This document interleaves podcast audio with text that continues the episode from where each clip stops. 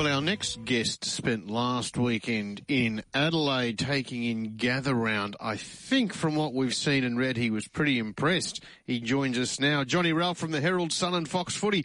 Jon, good morning. Hello, boys. I'm a little bit full. Uh, I've sated my thirst because I drunk the bathwater. I tell you what, it was magnificent over there. I always thought Melbourne was the best uh, city in the world, and the rest could go and get stuff. But I, am a bit in love with Adelaide. I tell you what, it was. Um, it really was. They put on an exceptional show, and I know we've all been accused of drinking the Kool-Aid over there, but yeah, Gather Round a smashing success. I think even Brisbane was pretty happy in the end. They were a bit grumpy to go across to Mount Barker, but in the end, they came away with a 75 point thumping, and they loved the surface of the uh, Mount Barker Oval and uh, Chris Fagan even got a man hug from his good mate uh, in Alastair Clarkson. So all's well. It ended well. It really was a triumphant weekend. I tell you who was happy at Mount Barker, the local pizza shop owner. Did you see that the, the Lions turned up after the match and ordered 40 pizzas? Did they really? Gee, they would have been not the uh, the twelve dollar large version as well. They would have been that twenty three dollars oh, yeah. for a, for a one size, which is you know pan size, the old pan size. Um, it was great. I got a a, a, a thirteen dollar um, sausage as well, or no, what do you call it? A bratwurst as well. So um, oh, uh, right, the three dollar yeah. fifty version had, um, had run Fritz. out. Yeah, so it was it really was magnificent, guys. And look, I think the only disappointment at the moment for for um, for other states is that it will be there for three years. But what was amazing was to, to think of, of how proud this state was and how, how amazing the story they have to tell and they finally got a major event to be able to tell it. And so, look, if you're looking for football from an expansion point of view, I mean, obviously Brisbane and the Gabba were able to have the grand final. You know, thousands or millions of the, of dollars pumped into the, the expansion of the code and facilities and all those kind of things. And we know how extraordinary the story is of, of uh, junior development in Brisbane. So it was really good that Adelaide was able to tell that story as well. You know, having missed out on you know on grand finals and, and games through COVID. Um, yeah, it's a, it's a beautiful state. But the, the, the, it almost reminded me of an Olympics, you know, all the volunteers and all the fans and everyone, um, you know, congratulating themselves and just, just basking in the glory of a little bit of a major event. Yeah, it was a, it was a lovely weekend all round and, and obviously they'll pay about $20 million probably for the next three years. And then we'll get on the road and maybe we'll get up to Brisbane or maybe we'll get to WA or maybe even Sydney. Ralphie, you, you said you thought Melbourne was the best city in the world and we've got the MCG there and you, you, see it, you know, near capacity or full on on Boxing Day for the cricket, and we see the preliminary finals and the grand final and these blockbuster clashes that we have coming up on Anzac Day. It really is a tremendous stadium. But you yourself said you thought there was something a bit special about the Adelaide Oval that actually surpassed the MCG. Uh, do we go into Victoria here, guys? Because I was lucky enough to get free tickets to Ed Sheeran, and I sat there in the MCC committee room, and I thought, how good's this? And as I was writing, I thought, I don't want to jeopardise those tickets for whatever it is. It might be Taylor Swift next year. So if I was honest with myself, I would say, look, when you've got the grand final, it, you know, it, it has the best events.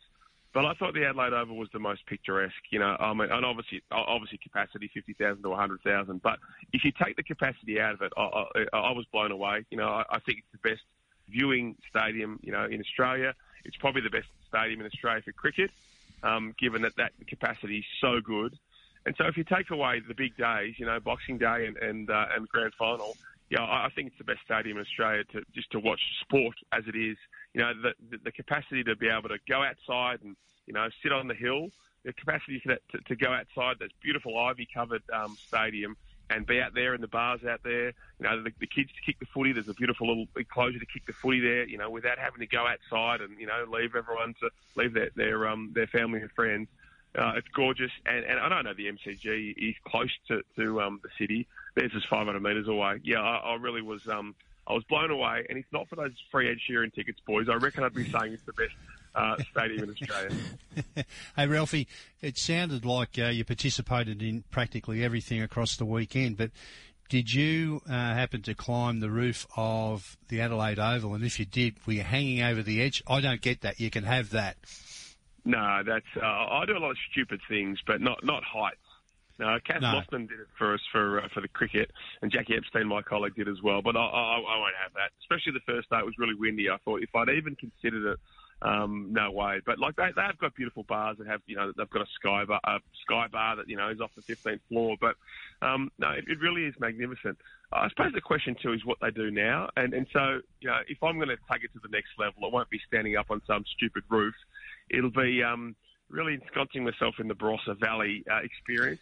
So there'll be a game there. There'll be a beautiful outdoor pavilion. There'll be 50 wineries. There'll be a little grape grazing. I describe it as Oktoberfest for the Barossa Valley. So if I'm going to really take it to the next level, it'll be deciding to uh, have a, a, sample of every single one of those Barossa Valley wines and just, just see if I'm still standing by the end. I'll tell you what we did have yesterday, a couple of queries, uh, because we were talking about how successful it was and it's like for years people are now wondering, uh, will it be the same round next year? Obviously, with a with a view to trying to book in accommodation and, and flights, etc. Right now. Yeah, I'm sure it will be. Um, uh, it, will definitely be across the holidays. So I think Easter's really early next year. Easter might be like round three. So I, I totally understand why people would want to do that. I think it has to be somewhere where people can try and drive if they are Victorians or, you know, mm. obviously New South Wales if you're from Brisbane. And that's why, you know, that, yeah, I, I think, you know, get your pens ready, you know, get those flights cheap. I think if the AFL is really smart, they just make sure that they, you know, do a deal with Virgin, and so people can still get those flights really quickly. I did look the last few weeks of last uh, when it was announced last year, and for the first few weeks, those flights were still really um, accessible. You know, they weren't snapped up really quickly. Okay. So I hope that, that that's still um, that is still in effect next year. But given that it needs to be across the school holidays, yeah, I'd be I'd be really certain of that. I think the only other thing the AFL will be looking at would be tickets. You know, you, you could get them free as a member. They're only thirty bucks or fifteen for kids. So I really would hope that they don't try and gouge the fans and think this is the way that, that we make back our money. The whole point of it was that it was easy to get tickets. That it was cheap to get tickets if they turn it into a you know a, a, an event that they monetize, well that, that takes away the beauty and the charm of, of Gather Round.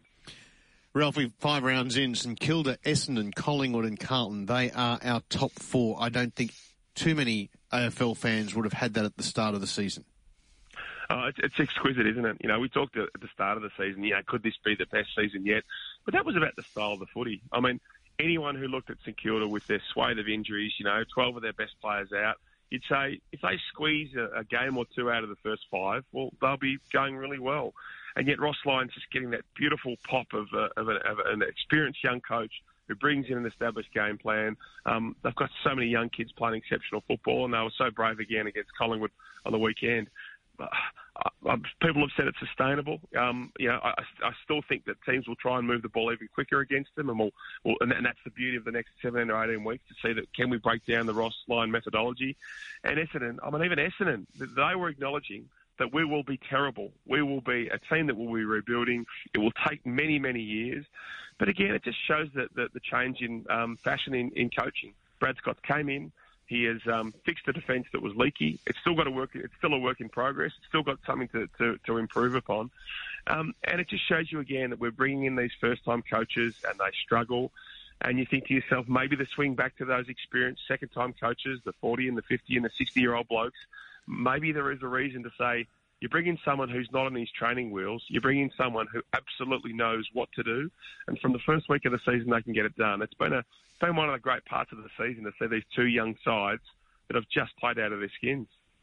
Ralphie, we had a few casualties at the tribunal last night. I don't know whether there was too many surprises in, in what we saw there, but this match Anzac Day, surely this is the game of the year. Oh, it's going to be magnificent. I mean, I'm, I'm an Essendon, what they're doing. They have had so many talented players. They've had, had so many young draft picks. And you just think maybe these kids aren't any good. And yet what Brad Scott's been able to do with this team, yeah, that, that he, he's turning them into match winners. And so Essendon is absolutely primed. Collingwood just continues to just just lose star players. Um, Dan McStay, the latest with a finger tendon injury. Um, you talked about the tribunal there. Yeah, certainly Taylor Adams has, has been lost for a week, and so they're a little diminished. But the, but this side is just something special. Nick Daicos, you know, playing on only his second Anzac Day. You think he could win the medal? You know, he's, he's polled in every. You, you would imagine he would have polled Brownlow votes in every contest so far. And then young Jack Ginnivan, who, who won the Anzac medal, the, the brash young kid who then you know had his drug strike and was out. Came back last week and scrounged one goal, but you know wasn't amazing. So does he perform again on the on the big stage? And so there are just so many great storylines, and you know two teams that you know that are um, you know just basically can't, basically can't stop winning. So last year we, we had a good crowd, but not an immense crowd on Anzac Day. You just get the feeling they just they fill a joint with every single seat. You know, we get ninety eight thousand on hopefully a nicer, nice clear, crisp day. So you're right, game of the season, absolutely. Ralphie, what's the uh, the story with Ben King? Uh, I think he really loves Gold Coast. You know, I think he, I think he's really uh, invested there. Every single chance he's had to sign a contract extension, he's done that. So everyone says that uh, Collingwood will go for him, Security will go for him. I'm sure they will. He's really well paid, about seven hundred fifty thousand dollars a season for a, you know, third and fourth year contract. He just needs to, um, he needs to see that there is a, a vision of success at Gold Coast, and, and so I don't think anyone would begrudge him if he just walked out at the end of next season. I, I don't think there's any way in which he breaks a contract this year. But but I would think everyone would feel if Gold Coast isn't going in the right direction by the end of next year, he'd have a good conversation about it. Now, I don't think he's at the stage where, where he's doing that now, despite all of the, the speculation uh, in Melbourne. But, um, yeah, Gold Coast need to be better. And right now, they've got a, you know, four or five great players, but they play pretty ordinary football. Yeah, they do need to be better and promised so much this year, even though they lost Izak Rankine, but uh, they've been a bit ordinary in a couple of those defeats. So it will be fascinating to see where he lands, if he lands anywhere else. Yeah, and I, and I think you know Stuart Dew's, you know, significantly under pressure, and they, and they took a leap of faith and they extended his contract. But I've got no doubt that if if they just meander, um, that you know Mike Evans will be told to make a hard decision, or he will make a hard decision on Stuart. Stuart Dews is an amazing guy, and um, he, he's coached well at in times, but it just shows you how impatient the AFL is. You know, they don't want a, a, a struggling Gold Coast. They want a winning Gold Coast because they know that you know that's the only way they can get bums on seats there as well. You know, Kenny Hinkley's out of contract, and there's massive speculation about you know whether he will be extended. I, I wrote you know in the in the newspaper on the weekend. I said if if Ken got sacked and Stuart got sacked, I think that um, Ken would be the favourite for the Gold Coast job. And so, you know, we, we know he's been an assistant coach there. We know he's beloved. He might be that kind of bloke who might be able to change the fortunes. But as we speak, it's an elite band of Gold Coast kids. They've got some quality forwards. Ben's just going himself, coming off a knee. So, you know, if Ben starts firing, a- a- along with all of his, you know, stars and, and friends, well, they change their fortunes. They play finals. Um, you know, Stuart keeps his job, and then Ben stays there. So it's very much in, in Ben's own destiny to try and, um, you know, shape his fortunes at, at this Gold Coast Gold Coast Football Club. Good on you, Ralphie. Always a pleasure, mate. You enjoy Taylor Swift when she comes to town. We'll catch up shortly. Shake it off, baby. Shake it off. Good on you, Ralphie. There he is, Johnny Ralph, joining us to talk AFL.